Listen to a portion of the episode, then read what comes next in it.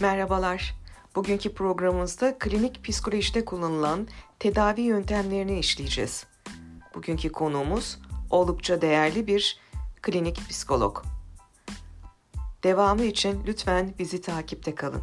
Görüşmek üzere, hoşça kalın.